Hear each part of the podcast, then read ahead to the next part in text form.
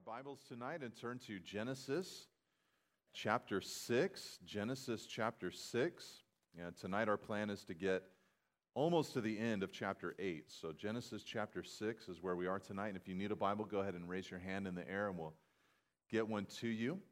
Genesis chapter 6. And I know last week we were in the book of Galatians uh, with Pastor Matt. Um, but so you might have forgotten that uh, two weeks ago, we actually already got into the sixth chapter of Genesis uh, through the first um, nine, or excuse me, first eight verses of Genesis. And I'll just remind you of it. Remember the whole thing with the Nephilim and the giants and the land, the heroes of renown. It was that section at the beginning of chapter 6. So tonight we're going to pick up in Genesis chapter 6, uh, verse 9. Now, in, in our last study in Genesis, one of the things we saw was humanity's condition during the days of Noah. Uh, it was an era, you could say, where rebellion reigned in the hearts of humanity. After reading the events of the first handful of chapters in Genesis, chapters where we see things like creation and the fall and Cain's line and Seth's line, the reader might begin wondering, we might begin wondering, is humanity going to turn to God? Is humanity going to love and walk and serve God? Or would we seek Him and enjoy Him, or would we reject Him? So, would we worship or would we reject Him? And the answer in those early verses of chapter 6 is a bold and total no. People were corrupted, as we saw in those first eight verses of chapter 6, and their corruption was complete. But there was one man that we saw in chapter 6, verse 8, who found grace in the eyes of the Lord. It says in verse 8, But Noah found favor in the eyes of the Lord. This is meant for us as a note of hope in the midst of depravity. Even though humanity is broken, there is one who found grace in God's sight. Okay, so this leads us to the story of Noah, the book of his generation. So let's start out reading it together tonight, starting in verse 9. It says, These are the generations of Noah. Noah was a righteous man, blameless in his generation. Noah walked with God. And Noah had three sons Shem, Ham, and Japheth. Now the earth was corrupt in God's sight, and the earth was filled with violence. And God saw the earth, and behold, it was corrupt for all flesh had corrupted their way on the earth. We'll pause right there. Right away, Moses presents us with a little bit of a contrast. First, we have Noah, and he describes him and his generations. We're told that Noah was a righteous man in verse 9, that he was blameless in his generation in verse 9, and we're also told that he walked with God. Uh, we don't know, by the way, the spiritual condition of Noah's children, Shem, Ham, uh, and Japheth. We're going to see some things about them in the coming chapters, not tonight. Uh, but uh, as Noah's sons, they were going to survive the cataclysm of the coming flood. Uh, but I'm getting ahead of myself. So after you read about Noah, notice that there's a contrast. It says that the earth was corrupt in God's sight. So there's Noah, a righteous man, but the earth is corrupt. And we already know this, like I said, from the first seven verses of chapter 6. It was a place, according to verse 11, that was filled with violence. In other words, it was filled with destructive forces and ideologies which were destroying its inhabitants. And notice, three times in that little paragraph that I just read, the, the world or humanity is described as corrupt. First, in verse 11, it's described as corrupt in God's sight. God saw it. Second, in the sight of anyone who could have seen or beheld them at that time, they were also seen as corrupt in verse 12. And finally, in their interactions and their way on the earth, they were corrupt as well in verse 12. In other words, Moses presents mankind at this point as completely lost, tarnished, broken, and corrupted by sin. Now, we might think that we live in times of evil or chaos, but this pre flood, antediluvian time seems to be much worse. It was like this it was like no one even had a chance. all human offspring, all new generations of children would be subject to the terrible corruption of their forebears. It was like everyone born was doomed to death, spiritually and physically. There would be no new godly generation. Society had completely and thoroughly been corrupted like never before. This corruption was the finalization of an earlier development in the story. Look in your Bibles back to verse 5 of chapter 6. It says that the Lord saw the wickedness of man, that it was great in the earth, and that every intention of the thoughts of his heart was only evil continually. Okay, it's important to note what God saw when he looked at humanity at this time in our history. It was the greatness of the wickedness of man that God saw. The idea is that humans had corrupted their way on the earth through their wickedness. It was as if humanity was beyond repair at a level of brokenness never seen before. And one reason that I'm mentioning this tonight is because there have been some misunderstandings concerning the cause of the flood throughout Christianity. Some people have thought that the flood was God's response to the worship of other gods. Uh, some have thought that carnivorous eating habits led God to judge the earth.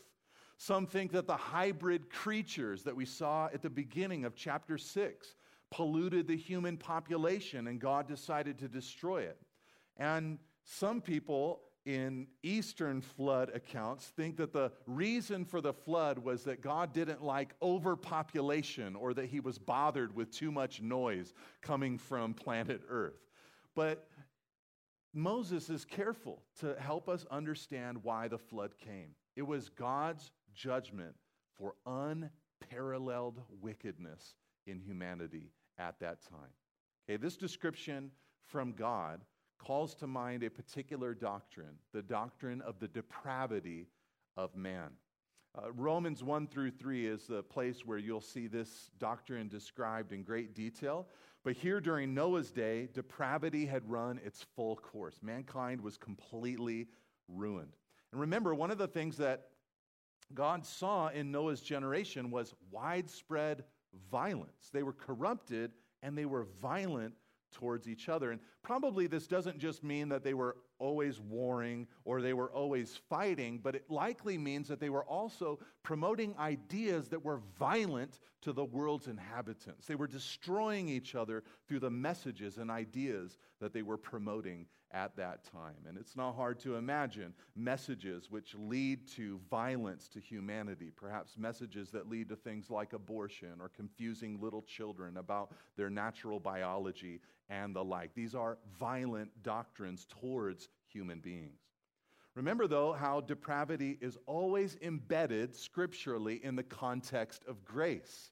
I mean, Romans 1 through 3, which describes the depravity and brokenness of man, all the way to the point that it says, There is none who seeks after God, no, not one, then unleashes the glorious truth of the gospel upon its readers. Here in the book of Genesis, we see that in the midst of all this brokenness and depravity, there is a man and a family and an ark by which God offers salvation to the world. So, in the middle of depravity, in God's mind, there is always hope. Even in the depths of our brokenness, the gospel reaches in and offers us salvation. Okay, but before we move on, let's consider for a second how Noah was a righteous man in the midst of this extreme brokenness. You know, his whole generation, darkened, depraved, wanting nothing to do with God. But in the midst of that, Noah walked with God. Like Enoch, who came before him, he just enjoyed the Lord. And we don't know the full details of what Noah knew about God. I mean, here we are with all 66 books of the Bible. We know many things about God. We don't know all the details of what Noah knew about God. But what we do know is that whatever God told Noah, Noah responded to that revelation that God had given to him. And I want you to think about Noah when you feel like it's impossible to walk with God in our modern world. In the midst of all that brokenness and depravity, Noah held on to his integrity. He walked with God. You see, believers today, we're called to walk with God like Noah. We're called to reject the depravity that we see around us and feel inside of us. And we're to commit to Jesus in this generation. And for that, we'll have to prepare ourselves for a little bit of pain. Amen? I mean, it's going to be difficult. If you really think about it, Christians are called to do nearly everything differently from the culture that we live in. We do money differently, sex differently, singleness differently, marriage differently, family differently, priorities differently, entertainment differently. We are a different, strange people here walking on this earth. And there are times that those differences create a measure of pain and difficulty. But Noah was a man who walked with God and had that level of commitment and sacrifice. Okay, let's move on to verse 13 and see the construction of the ark itself. It says, And God said to Noah, I've determined to make an end of all flesh, for the earth is filled with violence through them. Behold, I will destroy them with the earth. Make yourself, verse 14, an ark of gopher wood. Make rooms in the ark and cover it inside and out with pitch. This is how you are to make it. The length of the ark, 300 cubits. Its breadth, 50 cubits, and its height 30 cubits. Make a roof for the ark and finish it to, the, to a cubit above, and set the door of the ark in its side. Make it with lower, second, and third decks. For behold, I will bring a flood of waters upon the earth to destroy all flesh, in which is the breath of life under heaven. Everything that is on the earth shall die. Okay, before we consider the judgment that God said that he would bring at this time. Let's just think for a moment about something a little lighter. Let's just think about the ark itself, the boat itself. Uh, first, notice in verse 14 that he was told to build an ark. Now, because it's called an ark, some people have wondered if there's a relationship between Noah's ark and Israel's ark of the covenant, but they're two separate Hebrew words. The word for ark here actually has a relationship with a, a uh, Egyptian word for palace. So the idea is that of a floating dwelling place or barge, like a floating palace, not a steerable ship. And the focus of the dimensions are there to help us appreciate something special about Noah. Noah was meticulous in his obedience to God. He followed every little dimension that God gave to him. Now, if one cubit is equal to 18 inches, and that's a, a, good estimate of this measurement, then Noah's ark would have been 450 feet long, 75 feet wide, and 45 feet tall. If it was flat on the bottom, then its total displacement would be 43,000 tons and would cover one and a half football fields. So it would be comparable to a small cargo ship by today's standards. And this, in Noah's day, was a massive vessel.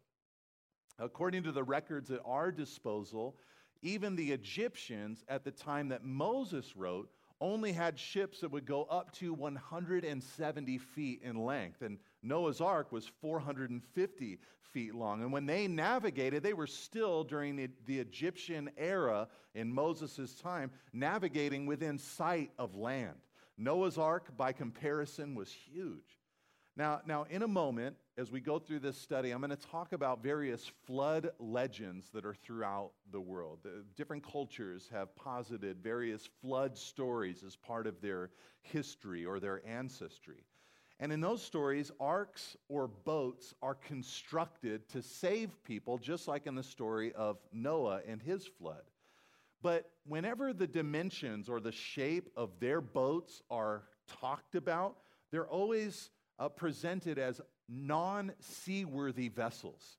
Uh, some are shaped like cubes, some are shaped like ziggurats or pyramids. In other words, they're just not seaworthy, they can't float. Only the Genesis account describes a book which could actually float. And though we learn that the ark had a roof and a door and three decks, we're not supposed to think, I, I don't think, that we're, we have all the details of what the ark was going to look like. I, I think one can surmise that these were the basic directions that God gave to Noah, and that Noah and the workers he hired to help build the ark finished it out as they saw fit. You know, maybe pens for the animals, or lodging for Noah's family, and storehouses for all the food. You know, things like that were going to be necessary, and I imagine that Noah fitting in with God's directions, was able to build these things. Okay, but before moving on past this section, we do have to consider some of the statements that God made. Notice in verse 13 that he said he'd determined to make an end of all flesh because of their violence. Then he said he would bring, verse 17, a flood of waters upon the earth to destroy all flesh in which is the breath of life under heaven. It's a severe word of judgment, in other words. He says in verse 17, everything that is on the earth shall die. And, and, and, though the text highlights the salvation of Noah over and over again, though that's the focus, the judgment of the wicked is also a major theme of this passage. In other words, while the emphasis is on the fact that God saved Noah and created a new righteous order with a small remnant, we also notice God judged the earth. So this, is a, this, this passage has an ominous and fearful tone. I mean, it's just shocking to consider that this is one of those Bible stories that we like to decorate children's nurseries with. You know, Noah and the ark and animals and rainbows. It's a terrible story of God's judgment upon a world that had rejected him. It is serious and real and occurred. This is the judgment of God upon a humanity so depraved that it was killing itself. The Bible presents God, whether we like it or not, as the judge of all the earth. As its creator, he's the only one qualified to discipline and punish. Only he can determine how far is too far. Still, though we know about the flood, it's often strange for modern Christians to consider God's role as judge. You know, Isaiah in Isaiah 28, verse 21, described God's judgment as his strange or alien work. And we agree with that because we know of God's love, we know of God's grace, we know of God's mercy. So, judgment to us does seem to be an alien work of God at times, but this is part of God's nature. And we should not be caught up in the error which says that God is incapable of judgment. J.I. Packer, in his famous book, Knowing God, said, The certainty that there is no more to be said of God than that he is infinitely forbearing and kind. That certainty is as hard to eradicate as bindweed. And when once it has put down roots, Christianity, in the true sense of the word, simply dies off. For the substance of Christianity is faith in the forgiveness of sins through the redeeming work of Christ on the cross. In other words, the Father let the Son experience judgment for humanity on the cross. Belief in Jesus saves us from God's judgment. If God does not judge, then why did Jesus die for us? But what else would the reader learn about God from this passage? Okay, not only does God judge, but he also provides a vessel or an instrument for salvation. You see, this is what God has done. We know this. He has provided the cross. Amen. It's our wooden structure as Christians that provides for our salvation. And unlike the ark, the cross's capacity is limitless. It can house anyone and everyone who will come to Christ. As Peter said in 2 Peter 3, verse 9, the Lord is not slow to fulfill his promise, as some count slowness, but is patient toward you, not wishing that any should perish, but that all should reach repentance. God desires for as many people as possible to come into his mode of salvation, come into his ark, so to speak, to come into the cross of Christ and be saved.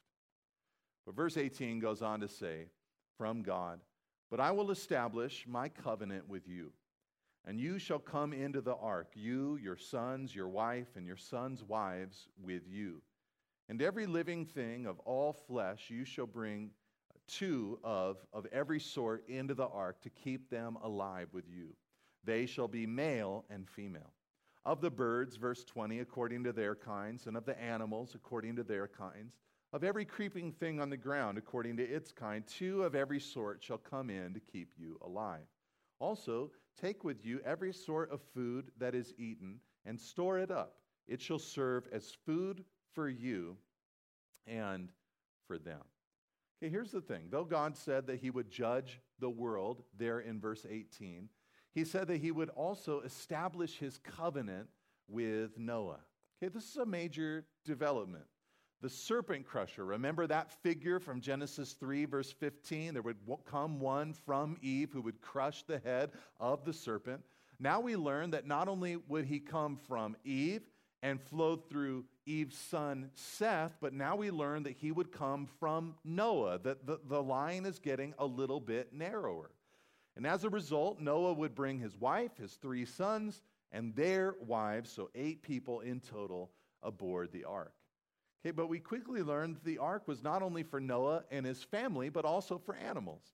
It says two of every sort of land animals and birds were brought into the ark in verse 19 and 20. They were to be male and female, and the reason for that is obvious so that they could reproduce after the flood waters subsided and repopulate the earth.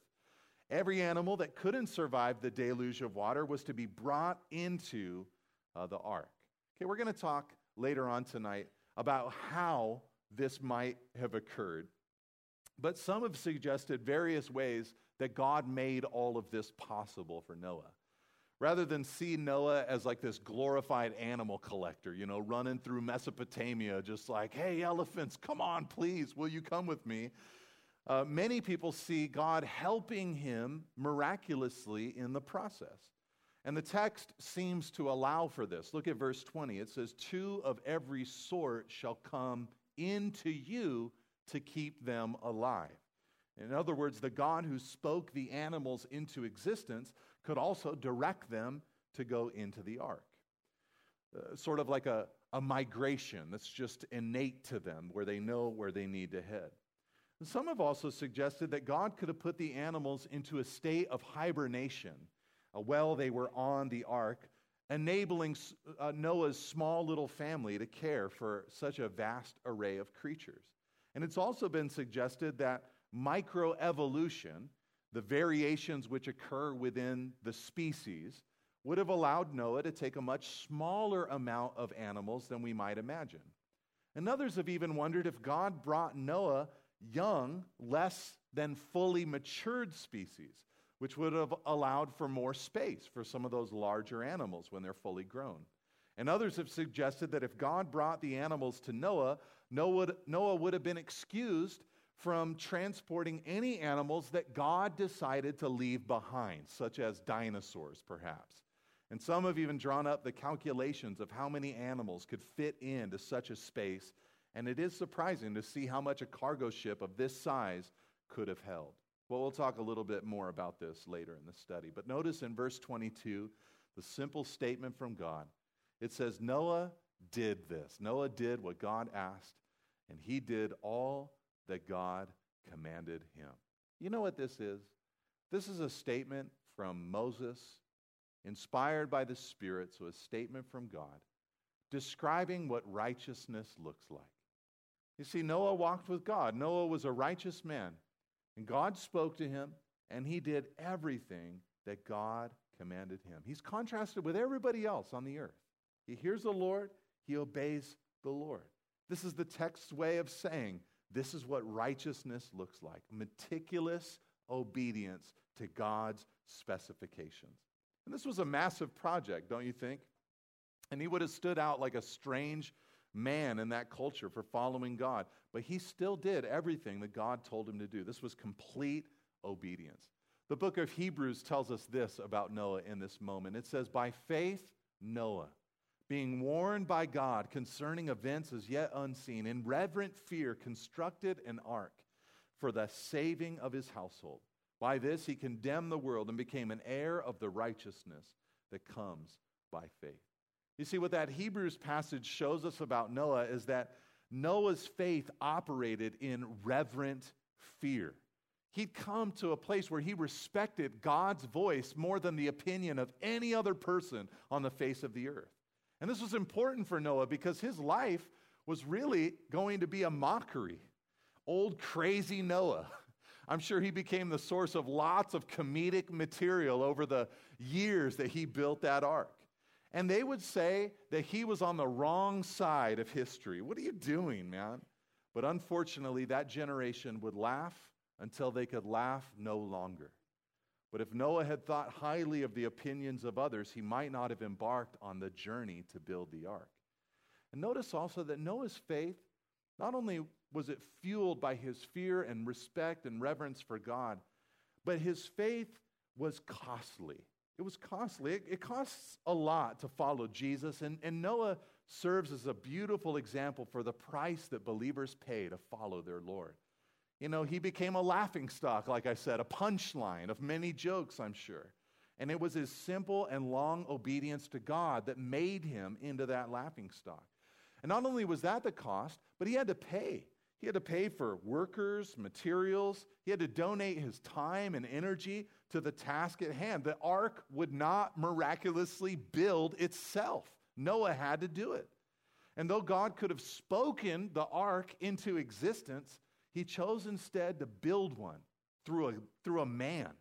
Noah's life was spent building and preparing this ark, and it cost him to place his faith in God. But in the end, of the story, Noah would have said it was well worth it. All that time, all that energy, all that cost, it was well worth it. Because it's like Jesus said whoever would save his life, Jesus said, will lose it. But whoever loses his life for my sake and the gospel's will save it. And Noah's a great example of that kind of life. But one last thing I want to say about Noah before we move on his faith also impacted other people. You know, the, the passage I read to you in Hebrews tells us that he saved his household. Noah's family was saved through his crazy boat that he built out there in the wilderness. And I wonder if, if as he built that boat, there were times that Noah felt like a failure. I wonder if there were times that he doubted. I'm certain that when the boat began to float, though, he didn't feel like he'd failed, but that he'd made the right decision. His whole house was saved because of his allegiance to God. And as people watch Noah's life, you know, I, I'm, I don't know how much Noah spoke. Sometimes people see him or envision him preaching and preaching and preaching, but he could have just lived his life and built that ark. But as people watched his life, they should have come, become convicted over sin and given their own lives to God. Noah's construction project was like a pulpit declaring God's grace to the world. You know, repent, turn from your error. Judgment is coming. God has told me. In building, Noah became a herald of righteousness, according to Peter in 2 Peter 2, verse 5 my suspicion is that there's the possibility that had humanity heeded Noah's message through the building of his ark, that God would have relented from the disaster he planned to bring upon them. When Jonah went to the Ninevites and said that in 40 days God's judgment was going to come upon them, their repentance unlocked, unleashed God's grace upon them. And he did not bring the judgment that he said that he would bring. But instead of repenting, uh, the people refused, and Noah's presence merely solidified their position of rebellion against God. Okay, let's move on into chapter 7 together. It says in verse 1 that then the Lord said to Noah, Go into the ark, you and all your household, for I have seen that you are righteous before me in this generation. Take with you seven pairs of all clean animals, the male and his mate and a pair of the animals that are not clean, the male and his mate, and seven pairs of the birds of the heavens, also, male and female, to keep their offspring alive on the face of all the earth. For in seven days I will send rain on the earth, forty days and forty nights, and every living thing that I have made I will blot out from the face of the ground. And Noah did all that the Lord had commanded him. Noah, verse 6, was 600 years old when the flood waters came upon the earth. And Noah and his flood and his sons and his wife and his sons' wives with him went into the ark to escape the waters of the flood. Of clean animals and of animals that are not clean, and of birds and of everything that creeps on the ground, two and two, male and female, went into the ark with Noah as God had commanded Noah. Okay, there's some repetition here, but there is one new development that stands out. It's that there uh, are, was a command from God for Noah to bring seven pairs of all clean animals and birds, there in verse 2. So, all the other animals, it's just the male and the female, but there are these clean animals that Noah is supposed to bring seven pairs of each. And the distinction between clean and unclean animals was something that the original readers, the Israelites, were very familiar with uh, because uh, clean and unclean animals were stipulated for them in the law of Moses. But when they read this, they might have been surprised. They might have thought, man, Noah, he knew about clean and unclean animals? We thought that was a recent development. Even before the Levitical and ceremonial law was given to Moses, God established some animals as clean. Now, after the flood, Noah is going to offer sacrifices to God. We'll see that in our next study in Genesis. And so some regard God's command to bring more clean animals into the ark uh, as a way for God to preserve more animals for the sacrificial system that he was going to establish. Uh, you know, because it would have been like a bummer to be told by God to sacrifice a cow and it's the last one on earth, you know, kind of thing. I, for one, am very thankful that it wasn't. So, this might have been a way for God to protect the sacrificial portion of the animal population. But it is possible, and, and we'll get into this more when we're in chapter 9, that this wasn't only about sacrifice, but also about diet. After the flood, God will expressly uh, allow humanity to eat meat, but it's unlikely that they started eating meat at that time. Uh, the clean versus unclean designations for animals, for Israel at least, had uh, something to do with what they would sacrifice to God, but also what they would eat, what they would consume. Uh, so uh, they could eat. Uh, they could eat clean animals, so it's possible that Noah and his family brought an extra amount of clean animals to supplement their diet uh, while they're on the ark. And this is how, by the way, nature, and this is also how the cross works death begets life. The animals that Noah would eat would die so that he might live. Jesus died on the cross so that we might live. But like I said, we'll talk more about uh, that and its modern ramifications when we get to chapter 9. But it goes on in verse 10 and says, and after seven days, the waters of the flood came upon the earth. In the 600th year of Noah's life, in the second month, on the 17th day of the month, on that day, all the fountains of the great deep burst forth, and the windows of the he- heavens were opened, and rain fell upon the earth 40 days and 40 nights. Okay, there's a lot of precision in chapter 7, a lot of precision in the whole flood account.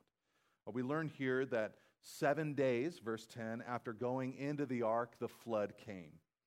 Uh, it all happened, we're told in verse 11, during the 600th year of Noah's life. Uh, we're given even right down to the month and right down to the day uh, when these events take place. Part of the reason I mention that is because this is not at all written like fiction, uh, which came from that time and era. Uh, they would not have included dates and ages and things like that. This is written as a fact which occurred. Notice as well the deluge of water that came upon the earth. It says in verse 12 that rain fell upon the earth, but also the foundations of the great deep burst forth in verse 11, and the windows of the heavens were opened in verse 11. So, what this is describing is the rushing in of water from all directions, from below, from above, from the rain, water is coming in from every place. On the very same day, verse 13, Noah and his sons, Shem, Ham, and Japheth, And Noah's wife and three wives and the three wives of his sons with them entered the ark. They and every beast according to its kind, and all the livestock according to their kinds, and every creeping thing that creeps on the earth according to its kind, and every bird according to its kind, every winged creature. They went into the ark with Noah, two and two of all flesh, in which there was the breath of life. And those that entered, male and female of all flesh, went in as God had commanded him, and the Lord shut him in. Now, part of the reason we know this entire story is in God's mind more about Noah's salvation is because of the very tedious way that the story reiterates the details of Noah's deliverance. You know, Noah's righteousness is highlighted again in verse 1 of chapter 7. His household salvation is reiterated also in verse 1. The directions concerning the animals is repeated over and over again. Noah's obedience is mentioned again in verse 5. We get Noah's age twice in verse 6 and 11. Uh, we get the fact that they came in two and two, male and female, multiple times. And the, we might even start getting impatient. Like, haven't I read this before? You know, why, why am I seeing all these details over and over again? But all this repetition and reinforcement helps us know what God thinks this story is about. It's about Noah's and humanity's ultimate salvation. This is especially highlighted by the detail at the end of verse 16 that the Lord shut him into the ark. God closed the ark, not Noah. It's a statement regarding God's decision to judge. We don't judge, God does. And right now, God has the door of salvation open to all of humanity. But that door will not remain open forever. A moment comes where judgment will come and the door of opportunity will close. Salvation will no longer be possible. And as long as someone is alive, the door is open and they can be saved. But one day, the door will close. All right, so I told you earlier that at some point in the teaching, we talk about various flood legends, and this seems as good a place as any to note that Genesis is not the only ancient literature to recount a flood story uh, similar to Noah's story. There are hundreds, actually, of flood traditions in various cultures throughout the world, all over the globe. And uh, they differ from one another on various details, but in most of them, there are some details that are repeated. Uh, there's a favored family in most of the stories.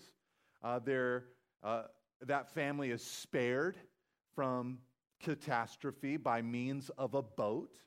And the death that comes to those who are not spared comes in through a flood coming in uh, to the earth.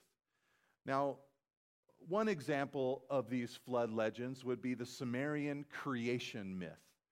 And in their creation myth is a story of a flood. In it, there's a hero, and he's warned to build a boat. He does, and when the flood waters come, the boat floats down the Euphrates River to an island, and everybody in the boat is saved. There's another famous uh, legend called the Babylonian Epic of Gilgamesh. Uh, and in theirs, a god named Enlil feels the need to control the overpopulation of the earth. And he tries to do it by uh, famine and drought. And when that doesn't work, he finally decides to send a catastrophic flood. And it happens without warning, but he does tell the hero figure in that story to build a boat. Okay, this is what you'll see in these various flood legends. And there are similarities in these stories to the account that we just are, are reading right now in Genesis. The flood comes as a threat to the human population. The hero figure, whoever they are in the particular stories, is told to build a boat for salvation. Animals are often aboard each boat. And in the end, the hero figure sends out birds, and we're going to read of Noah doing that same thing. And the stories conclude with some kind of sacrifice to the gods, or in our case, in the book of Genesis, God Himself. But there are also differences between those flood legends throughout the world and the book of Genesis. Genesis speaks of God, Well, the other stories mention several gods. The Epic of Gilgamesh details a cube shaped boat, like I said earlier. Well, Noah's ark was rectangular, the only one in all the accounts or other legends that is seaworthy. Uh, the length of rain is different. The identity of the people in the boat is different. And the mountains they landed on are all different. Okay, so the question that we would obviously ask is how are these ancient stories linked with the book of Genesis? Now, some, some scholars, you can only imagine, would jump to the conclusion that Genesis borrowed from these other stories, stories like the Gilgamesh epic, and came up with a, their, uh, its own fanciful tale. Uh, probably, though, uh, or, or some think that it's the other way around, that they borrowed from Noah's story, borrowed from the book of Genesis. Probably, though, neither borrowed from the other, but instead, they all derive their stories from the same singular historical event an actual global flood. And I do wonder if all these flood myths throughout the globe are a clue that Noah's flood was universal, worldwide in nature. You see, if the Genesis account is true, and as a believer, I think it's true, then it makes sense that other cultures would create flood legends and mythologies over time. These stories would become corrupted over time, distorted over time, to the point that they barely resemble the Noahic account, but you might expect to find them throughout the whole planet. And we do in places like Mayan and Hindu flood legends. In other words, the widespread nature of flood legends throughout the history of the human race might be evidence a great flood actually occurred. For us, it's the Genesis record which is detailed and trustworthy, passed down from Noah's time to Moses's, while the others are mere legend, piggybacking on and twisting uh, the actual events. So I thought I should talk about that for a few minutes since maybe someone will come to you someday and say, there's all kinds of cultures that have flood stories like the Bibles do. And, uh, you know, that could actually be an evidence or a clue to the truthfulness of the account that we have in Genesis and the fact that a flood did occur. Okay, let's pick it up back in chapter 7, verse 17. It says, The flood continued 40 days on the earth. The waters increased and bore up the ark, and it rose high above the earth. The waters prevailed and increased greatly on the earth, and the ark floated on the face of the waters. And the waters prevailed so mightily on the earth that all the high mountains under the whole heaven were covered. The waters prevailed above the mountains, covering them 15 cubits deep. Okay, for, for now, I just want you, we're going to keep reading, but I just want you to note the height of the waters in relationship to the mountains there in verse 20. They covered them by 15 cubits. That's 45 feet. Now, I'm going to talk about this in a moment, but there is some disagreement and debate about the meaning of this phrase. Some think it means just like we read it, you know, that water went above the mountains, 45 feet above the mountains. Uh, some see it, though, as a remark that even the mountains were splashed at their base 15 or 45 feet up with crashing waves. Uh, so rather than covering all the mountain peaks, that it touched every single mountain. So just log that in your mind because we're going to talk about that in a moment. But in verse 21, he goes on and says, And all flesh died that moved on the earth birds, livestock, beasts, all swarming creatures that swarm on the earth, and all mankind. Everything on the dry land, in whose nostrils was the breath of life, died. He blotted out every living thing that was on the face of the ground man and animals and creeping things and birds of the heavens. They were blotted out from the earth. Only Noah was left, and those who were with him in the ark. And the waters prevailed on the earth 150 days. Now, Jesus, before we move into chapter 8, said that his return would occur during a time similar to the days of Noah. In other words, he used this flood account as an analogy for the final judgment, in which everyone will be swept away and only the righteous will enter the kingdom. He said it this way in Matthew chapter 24 For as were the days of Noah, so will be the coming of the Son of Man. For as in those days, before the flood, they were eating and drinking, marrying and giving in marriage until the day when Noah entered the ark, and they were unaware until the flood came and swept them all away, so will the coming of the Son, so will be the coming of the Son of Man. I think that Jesus, when he quoted that or talked about that, was likely highlighting the sudden nature of his second coming. You know, that it would be unexpected, judgment on an unexpected world. But he might have also been indicating what the times would be like on earth when he came. You know, in the days of Noah, the population was exploding. Sexual perversion was rampant. We saw that in the first portion of chapter 6. Demonic activity was present, and evil and violence were at an all time high. Conditions then are found today. And as terrible as it is to consider the death of an entire world of humanity, the record of it here in Genesis 6, 7, and 8 serves as a gracious warning to all of us who remain. In other words, we should not let the flood and the deaths of this uh, of humanity, we should not let their deaths be in, in vain. And Peter, for one, would not let that happen. He, he, in a passage detailing God's ability to preserve a righteous remnant, said this in 2 Peter 2, verse 5 and following. He said, If God did not spare the ancient world, but preserved Noah, a herald of righteousness, with seven others, when he brought a flood upon the world of the ungodly, then the Lord knows how to rescue the godly from trials and to keep the unrighteous under punishment until the day of judgment, and especially those who indulge in the lust of defiling passion and despise authority. Bold and willful, they do not tremble as they blaspheme the glorious one. So, in other words, for Peter, the flood is a reminder of the coming judgment. And for that, we pray, Come, Lord Jesus, but also use us to share the gospel with as many as possible. Now, let's move on to chapter 8. Like I said, we're not going to get through the entire chapter, but we'll get all the way through verse 19. It says in verse 1 But God remembered Noah and all the beasts and all the livestock that were with him in the ark. And God made a wind blow over the earth, and the waters subsided. The fountains of the deep and the windows of the heavens were closed, and the rain from the heavens was restrained, and the waters receded from the earth continually. At the end of 150 days, the waters had abated, and in the seventh month, on the 17th day of the month, the ark came to rest on the mountains of Ararat.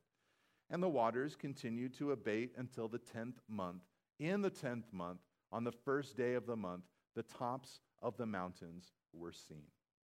Okay, so after all this time in the ark, uh, some of the inhabitants, you know, Noah and his family, they might have begun to wonder, man, what's going to happen to us? We've been in this boat for a very long time. The rains had stopped, but the earth was still covered with water. And so there they were floating around, and they might have felt kind of doomed. You know, when are we going to get off this thing? But God, it says in verse 1, remembered Noah and all the beasts and all the livestock that were with him in the ark. And so God created this wind which helped the waters subside. And all the water sources were restrained in verse 3, and the waters started receding. Then, 150 days later, the waters abated, and the ark came to rest on Mount Ararat. Now, in eastern Turkey, near Armenia today, there is a Mount Ararat, uh, but it received its name a long time after the days of Noah, so we don't know for sure if it's the same mountain. Okay, so with this, especially looking at verse uh, 5, I want to talk about a question that comes up. Was the flood that we just read here in Genesis, was it a global flood or was it a local flood? This is a question that many Christians ask. And, and let me just say this first. All through the passage, the natural reading just makes it sound worldwide in nature. Uh, verse 12 of chapter 6 God saw the corruption of the earth, not a region, but the earth. Uh, verse 13 of chapter 6 God determined to end all flesh. Uh, verse 14 of chapter 6 God told Noah to make an ark rather than just move to a different region. You know, like there's going to be a flood in this little area, build an ark. you know, like why not just move? They were in the ark for a very long time seemingly too long for just a local flood. It took a long time for those waters to subside. Uh, he had to rescue the animals rather than just let them flee if it was a local flood into the surrounding regions or let the flooded region become repopulated with other animals and species. Even birds had to come aboard, suggesting they could not outfly the coming disaster. God opened, verse 11 of chapter 7, the fountains of the deep. Time and time again, the earth is referred to, not just some of the earth. All flesh is mentioned.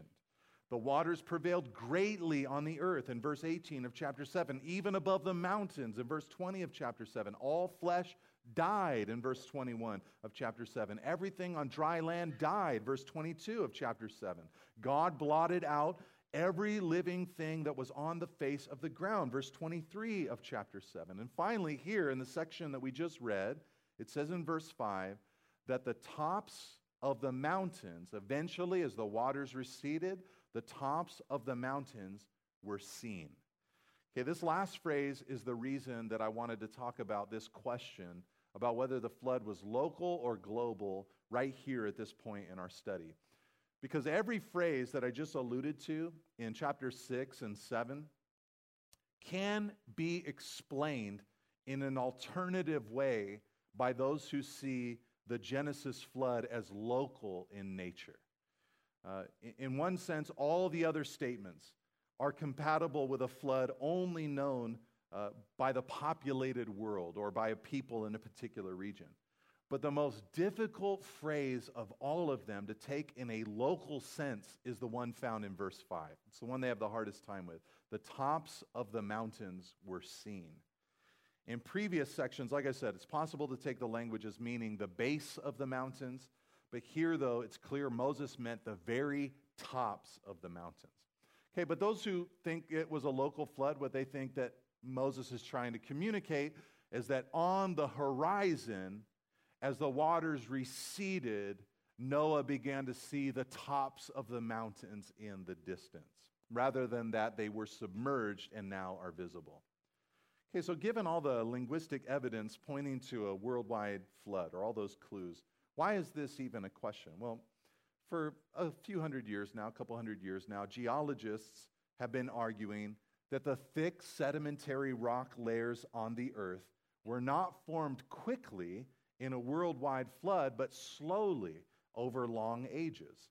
And many Christian geologists hold that particular view and opinion saying that the strata below uh, was formed slowly over time.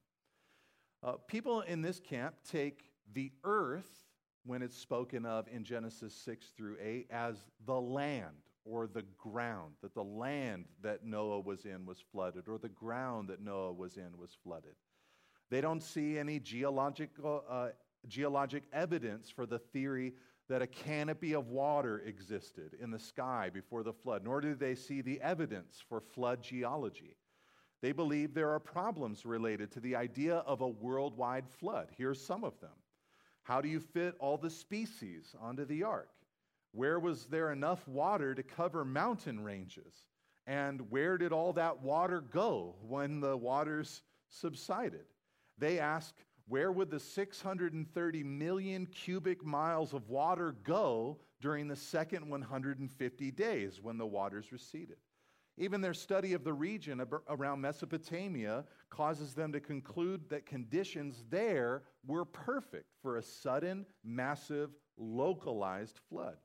To people with this view, the floodwaters extended as far as the eye could see, and the idea of a global flood is more of a centuries old tradition without biblical or scientific evidence. There's even a group called the Affiliation of Christian Geologists who reject the idea of flood geology throughout the whole world.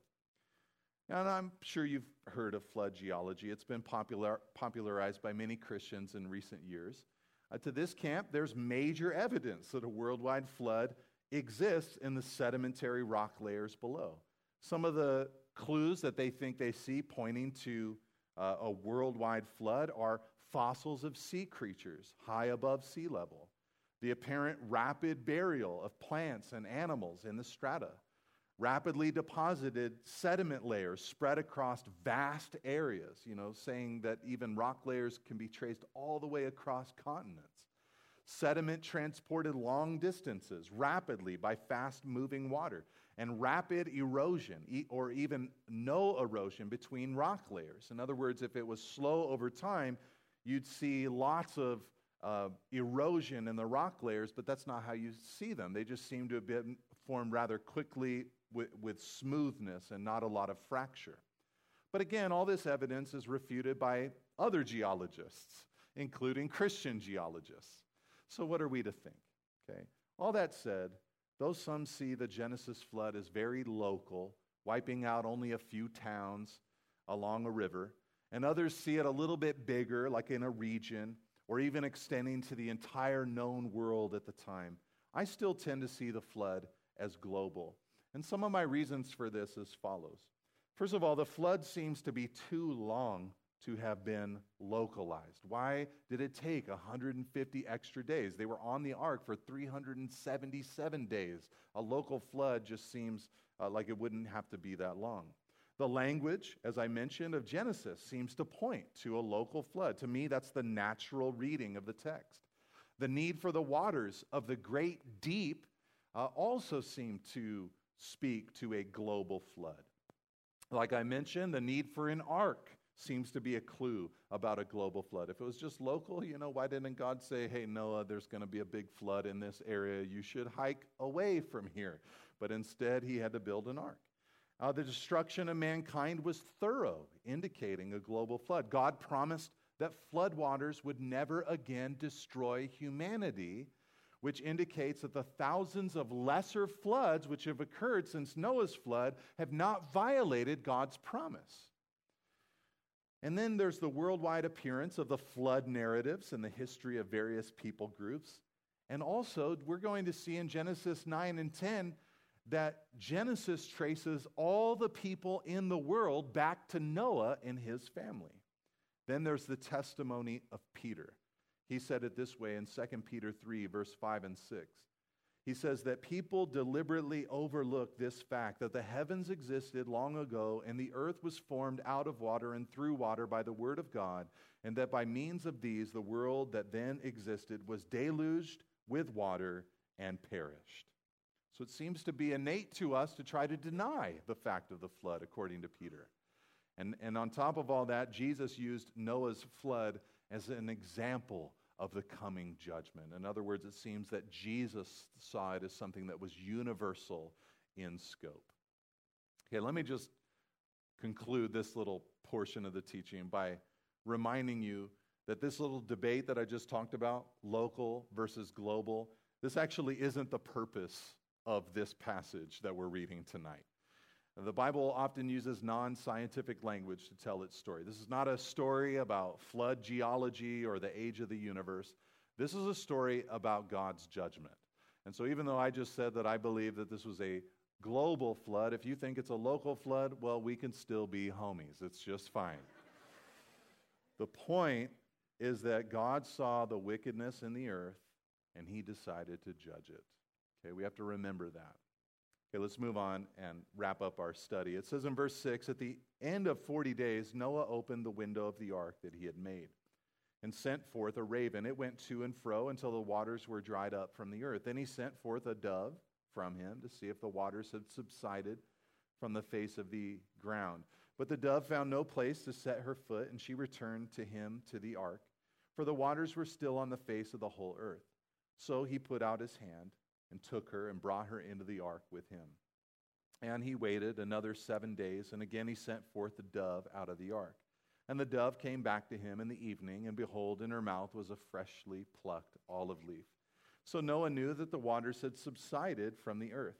Then he waited another seven days and sent forth the dove, and she did not return to him anymore. Okay, the idea here with the sending out of the raven and then the dove is that the raven was a bird of prey who would have been able to live off the flesh that the flood left, left behind. So he lets out the raven and it doesn't return. But the, when, he, when Noah sends out the dove and it finds no place to set on her foot, it's because uh, the, the dove would not eat meat. Seven days later, though, Noah repeated the process, and this time she brings back a freshly plucked olive leaf. Okay, this indicates that the waters had subsided. Uh, olive trees are uh, very durable uh, trees, and so apparently some of them had s- survived through the deluge, and now that they had appeared because the waters had subsided, the dove picks an olive leaf and brings it back to Noah. Finally, he waited another seven days, and verse 12 sent out the dove again. She didn't return, and they just took it as a sign that the waters had subsided. All of this, by the way, has a theme in it. It's a really cool theme. It's a theme of, of rest, of rest. The ark rested in the mountain. The dove found no place to rest or to set her foot until she found the olive leaf and then eventually went out and didn't return because she found a place to rest. And the idea is that so would Noah and his family. So would humanity. So would we. We would find a place to rest once again here on earth. The wrath of God had been satisfied. Man had a new start. In verse 13, it goes on and says, In the 601st year, in the first month, on the first day of the month, the waters were dried from off the earth. And Noah removed the covering of the ark and looked, and behold, the face of the ground was dry. In the second month, on the 27th day of the month, the earth had dried out. Okay, throughout the passage, there have been various time markers, you know, 150 days here, Noah was 600 when it started, you know, all these different things. But when you add it all up, like I mentioned earlier, Noah and his family were in the ark for over a year, 377 days. And I can't imagine that it smelled nice after a whole year with all those animals. They were really ready to get off that ark. So then God said to Noah, verse 16, Go out from the ark, you and your wife, and your sons and your sons' wives with you. Bring out with you every living thing that is with you of all flesh, birds and animals, and every creeping thing that creeps on the earth, that they may swarm on the earth and be fruitful and multiply on the earth. So Noah went out, and his sons and his wife and his sons' wives with him. Every beast, every creeping thing, and every bird, everything that moves on the earth went out by families from the ark. Okay, now, in, in our next study in Genesis, we're going to focus on how Noah responded to God once he left the ark. He's going to worship the Lord. And we're going to talk about the covenant that God made with Noah once he left the ark. But for now, I just want to close by thinking about Noah as a salvific figure. He was not the one that would crush the serpent's head. You know, the story is going to reveal that as time goes on. In, in our next study in Genesis, we're going to see him, even in a sense, disqualify himself from that work. But he does point forward to the, the serpent crusher, to the Savior, to Jesus, the one who delivers us from the ultimate judgment of God. It's for us to believe in him, to believe in Jesus, and come into the safety of his ark, the safety of his cross, to deliver us from our sin, cleansing and forgiving us in the sight of God. So, Lord, we thank you for your word tonight. We thank you for the even somber warning of, of, just considering the breakout of your judgment upon earth. Lord, it's one of those things that we often don't want to really think about, but Lord, you have saved us from our sins through the blood of the Son. There is judgment that was supposed to be ours, but you made a way for us to escape it. And Father, for that, we rejoice and we thank you tonight. And Lord, we pray as we still are walking here on the face of the earth that we might be able to share this wonderful love and salvation with as many people as possible. We love you, Lord, and we thank you for what you've given to us. In Jesus' name, we pray together. Amen.